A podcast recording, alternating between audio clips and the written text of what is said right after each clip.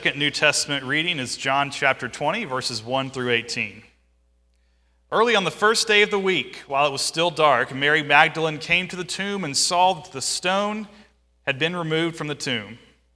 So she ran and went to Simon Peter and the other disciple, the one whom Jesus loved, and said to them, They have taken the Lord out of the tomb, and we do not know where they have laid him. Then Peter and the other disciple set out and went toward the tomb. The two were running together, but the other disciple outran Peter and reached the tomb first. He bent down to look in and saw the linen wrappings lying there, but he did not go in. Then Simon Peter came following him and went into the tomb. He saw the linen wrappings lying there, and the cloth that had been on Jesus' head not lying with the linen wrappings, but rolled up in a place by itself. Then the other disciple who reached the tomb first also went in, and he saw and believed. For as yet they did not understand the scripture that he must rise from the dead. Then the disciples returned to their homes. But Mary stood weeping outside the tomb. As she wept, she bent over to look into the tomb, and she saw two angels in white sitting where the body of Jesus had been lying, one at the head and the other at the feet. They said to her, Woman, why are you weeping? She said to them, They have taken away my Lord, and I do not know where they have laid him. When she had said this, she turned around and saw Jesus standing there, but she did not know that it was Jesus. Jesus said to her, Woman, why are you weeping? Who are you looking for? Supposing him to be the gardener, she said to him, Sir, if you have carried him away, tell me where you have laid him, and I will take him away. Jesus said to her, Mary. She turned and said to him in Hebrew, Rabboni, which means teacher. Jesus said to her, Do not hold on to me, because I have not yet ascended to the Father. But go to my brothers and say to them, I am ascending to my Father and your Father, to my God and your God. Mary Magdalene went and announced to the disciples, I have seen the Lord. And she told them that he had said these things to her. The word of God for the people of God. Well, we are now in our second week of looking at the holy city and all that that brought. And so, if you'll remember last week, we talked about the Palm Sunday processional from the Mount of Olives down through Gethsemane that would then enter the holy city of Jerusalem. So, today we're going to pick up the night after Jesus' arrest. So, we'll basically be talking about Good Friday through Easter Sunday today. Uh, in the holy city of Jerusalem. And there's quite a bit to go through, so buckle in, and here we go. First of all, uh, you'll see this cross. You've probably seen this cross before, but I don't know if you've ever known that it is called the Jerusalem cross. Uh, I wore this stole today, which I brought in Jerusalem. This is the first time I have ever worn a stole. So there's, there's something you get to experience with me. And you'll see the Jerusalem cross on that stole. So I bought this in Jerusalem uh, as a reminder of my time there and one that I might, who knows, bust out every now and again. Um, and we'll, we'll just see. Now you just got to buy me your robe because I don't have a robe to wear uh, with it. This Jerusalem cross is special because it has meaning behind it. It's been on the Jerusalem coat of arms since probably the 12th or 13th century, so it dates back quite a ways. And what you'll see is you'll see a couple of things that you can take uh, as meaning. Uh, first of all, how many crosses do you see? Five. Very good. Uh, you see five crosses altogether which traditionally we believe that these crosses are representative of the five wounds of Christ.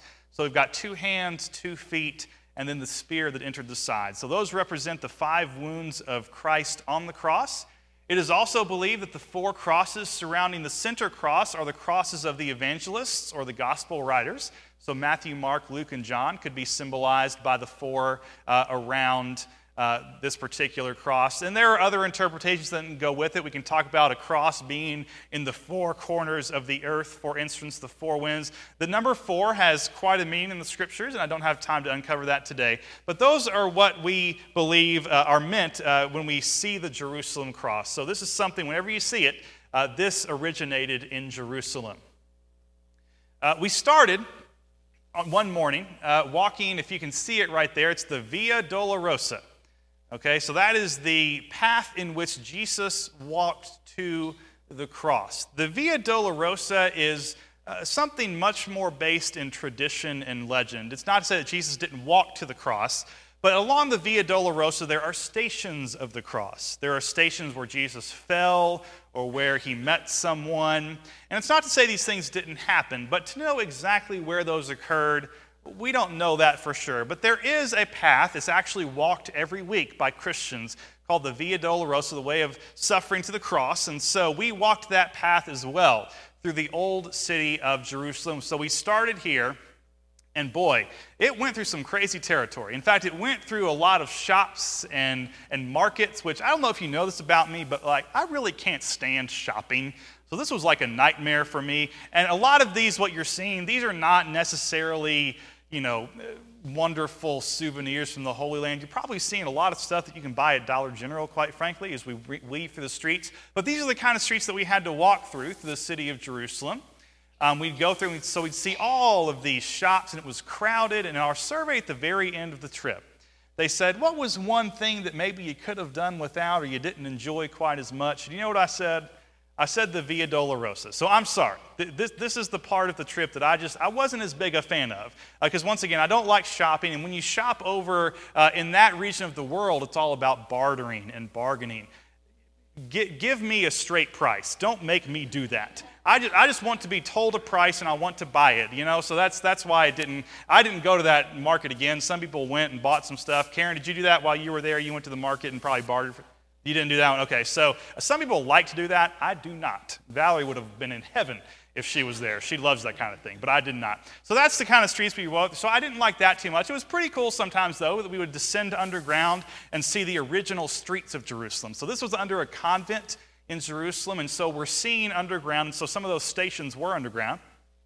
You're seeing there uh, the old streets of Jerusalem. So we went down, we saw these archways, we saw more along the way. So that's actually us on the old road in the old Via Dolorosa. So that was pretty neat. You'll see that brightly lit square in the middle. That's over some etchings in the sidewalk. Um, where, so for instance, when we read in the scriptures that the, uh, the soldiers cast lots or played games to take Jesus' clothes, well, that, for instance, that could be the spot where it was. Now, what they have gathered is that that's probably from a later time. But those are the kind of things that we saw when we went underground and saw the Via Dolorosa. And so when you got to a station of the cross, this is what you saw. And so that's it's kind of anticlimactic. I'm not sure what else you want it to be, but you'll see underneath this uh, circular monument here, it says a two. It says two statio, so second station. So this is what each station of the cross looked like as we were winding through the streets of Jerusalem. So uh, it's still neat in general, but once again, I, I probably could have done without it if you want my honest opinion. These stations of the cross and the Via Dolorosa wove its way and eventually ended up at the Church of the Holy Sepulchre, which you've probably heard that term before. It is the church that is believed to be the location, all under one roof, of Golgotha, uh, the embalming stone where Jesus was embalmed, and then the empty tomb, all under one roof. The thing about the Church of the Holy Sepulchre is that some of the churches I've been able to take pictures of from the front, and they're beautiful from the front. This is kind of in the midst of the city. There's a lot of stone walls around it, so there's not a very good vantage point to see this church. It's hard to call it a beautiful church because, quite frankly, it's not. Um, it dates back quite a ways. Um, there is a little bit of a better, better picture we might be able to get. Let me go back up a second. Well, I don't think I included it in the slideshow. Um, but around this church, there are different little chapels um, belonging to various denominations. The Church of the Holy Sepulchre was venerated early on. So, from a very early time, this was considered a location of Golgotha, the embalming stone, and the empty tomb. But, like most sites that we've talked about, it was continually destroyed, rebuilt, destroyed, rebuilt through various kinds of invasions and things like that. What we see today are the remains of a, of a construction in the year 1149. So it's still a fairly old church.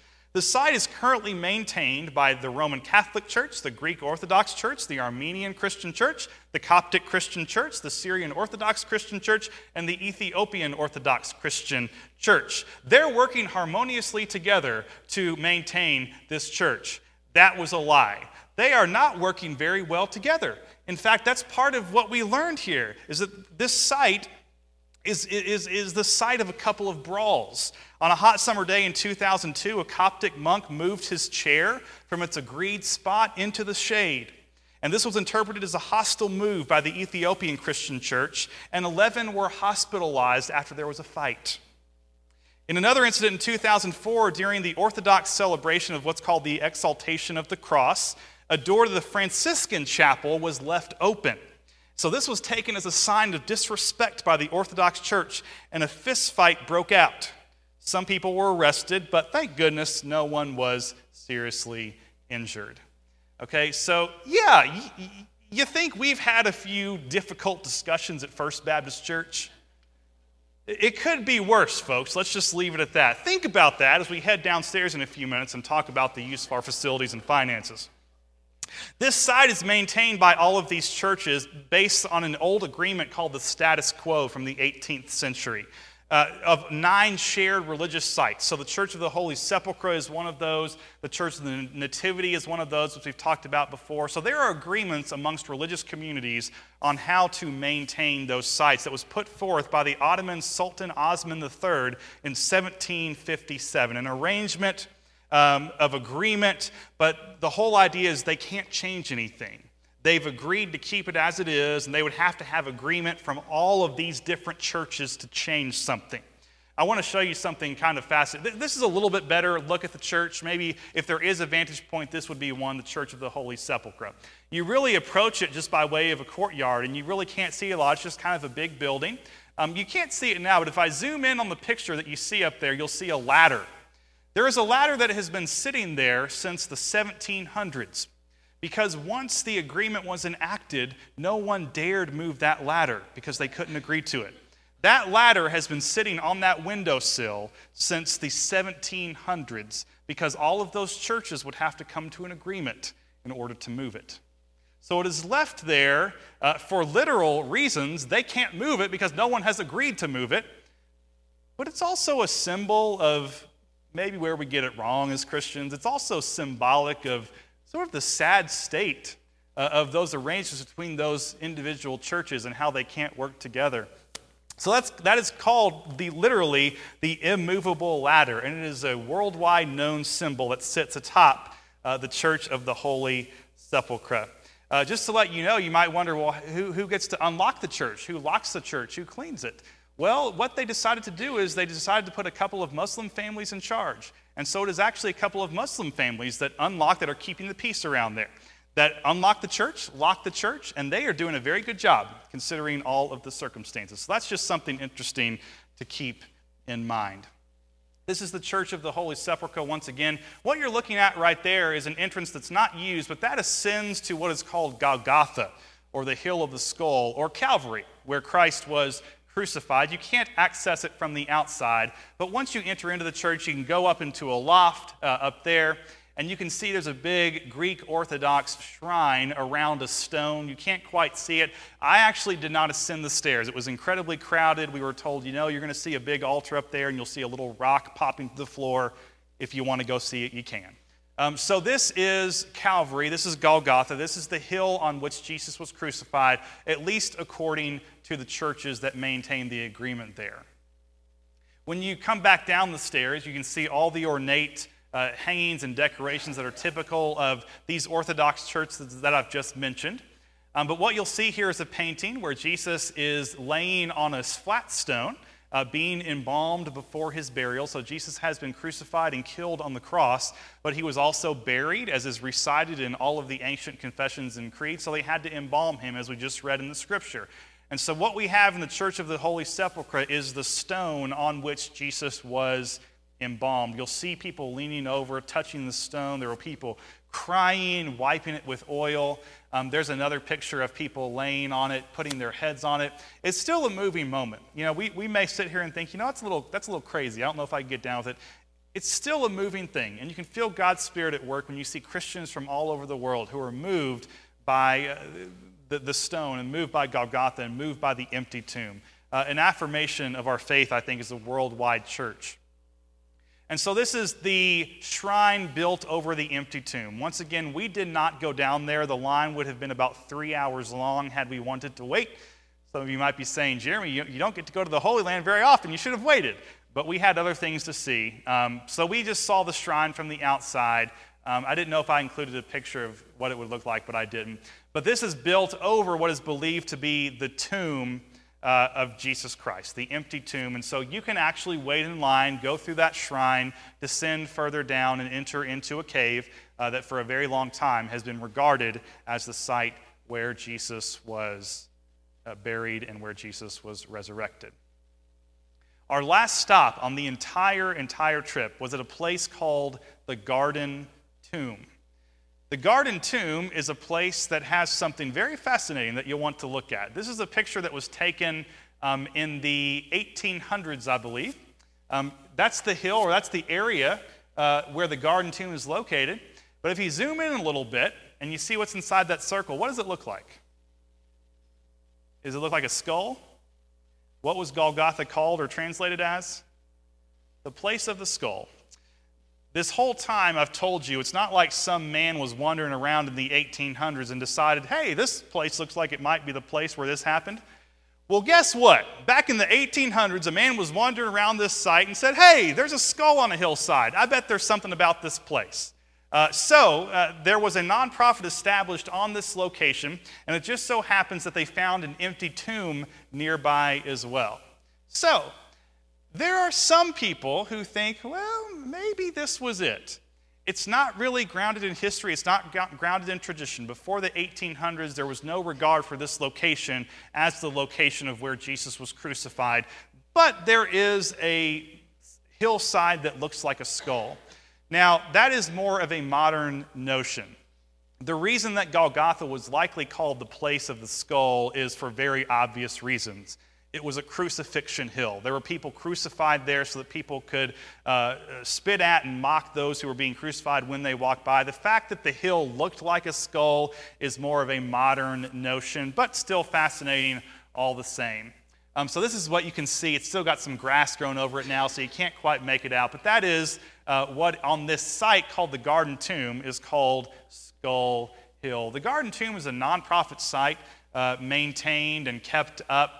The people who uh, run that site, they, they don't make any claims that this is the site where Jesus was crucified. They don't say this is the site where Jesus was buried. They don't say this is the site where the empty tomb is, although there are some things there that certainly make it work. For instance, what you're seeing right now is an old tomb on a hillside there, not too far from the hill that you just saw. You can see us going into the tomb there. You, you really can't see it too well, um, but you can enter that tomb and you can see uh, where there was a tomb there. Now, we know there was a tomb there. In fact, the reason we know this probably isn't Jesus' tomb is because this tomb actually dates back to about the 8th century BC, which is pretty incredible. Do you know why that could not have been Jesus' tomb? Because it was a new tomb that Joseph of Arimathea uh, gave to Jesus. So if this tomb was from the 7th or 8th century BCE, probably not the place Jesus was buried because we know he was buried in a new tomb. Now, the garden tomb location, once again, is not intended to say, well, you can come over here and check this out. We think this is where all this happened. Uh, it's meant to be more of a worshipful location that looks more like what that area would have looked like in that time. When you approach the Church of the Holy Sepulchre, there are crowds all over the place, there are guards all over the place, there's walls all over the place. So, to get the sense that you're somehow on Calvary Hill or you're next to an embalming stone or even a tomb that now has a massive shrine built over it, you, you kind of lose the reverence and the awe of what that might look like in its most natural state. So, the garden tomb is intended to, to be more of a, a retreat type location. We actually had a worship service to get there together, took the Lord's Supper together. Uh, and I can tell you, it was much more worshipful there in that area, in that beautiful garden, uh, that tomb that we had just seen, uh, thinking about the cross. It, it, was much more worshipful there than we could have ever hoped for in the Church of the Holy Sepulchre. Now, they do have worship services in the Church of the Holy Sepulchre, one for each of those denominations. It's not to say that it can't be worshipful there. Uh, but this is what the garden tomb was all about to give us a, a, better idea of what it would have looked like or what it would have felt like to be in that area. Once again, we can't be totally sure. And even to cap all of this uh, off, uh, there are reasons to doubt some of the, the history of the location. I told you early on, we can't be entirely sure that what happened happened in these locations.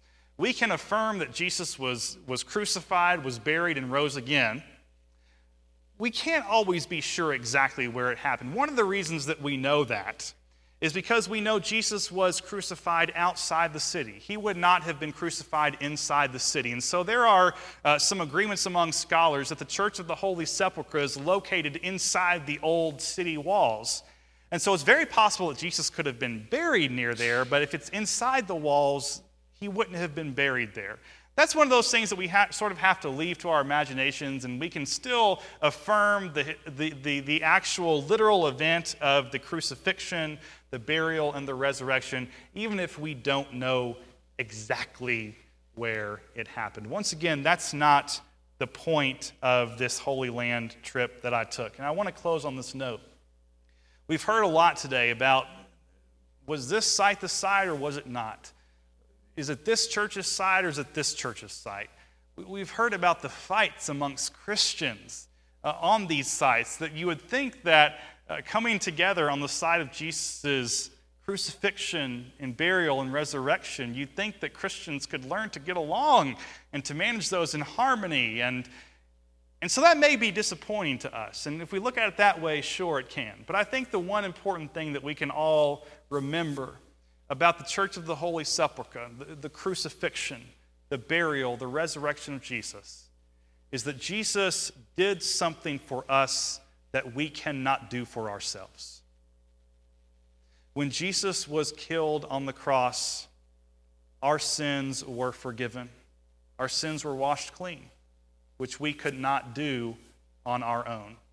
So I don't care if it's on Skull Hill or the Garden Tomb or the Church of the Holy Sepulchre. For all I know, there are other sites that maybe they claim to be that site. What I do know is that wherever it happened, Jesus died. Jesus died for the world and for the forgiveness of our sins and the forgiveness of my sins. And in that, I take comfort, and it was a worshipful trip. At the same time, I don't know where the empty tomb is.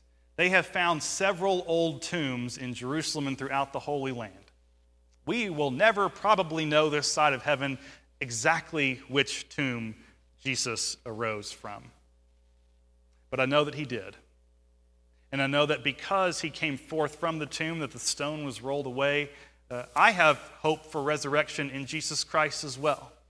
And, church, I think that would be an important thing for us to remember in these trying times, in these times where it seems like all the, the news is bad we believe that we are in a new era, an era that gives hope and that God is reconciling all things un, into, uh, into Himself.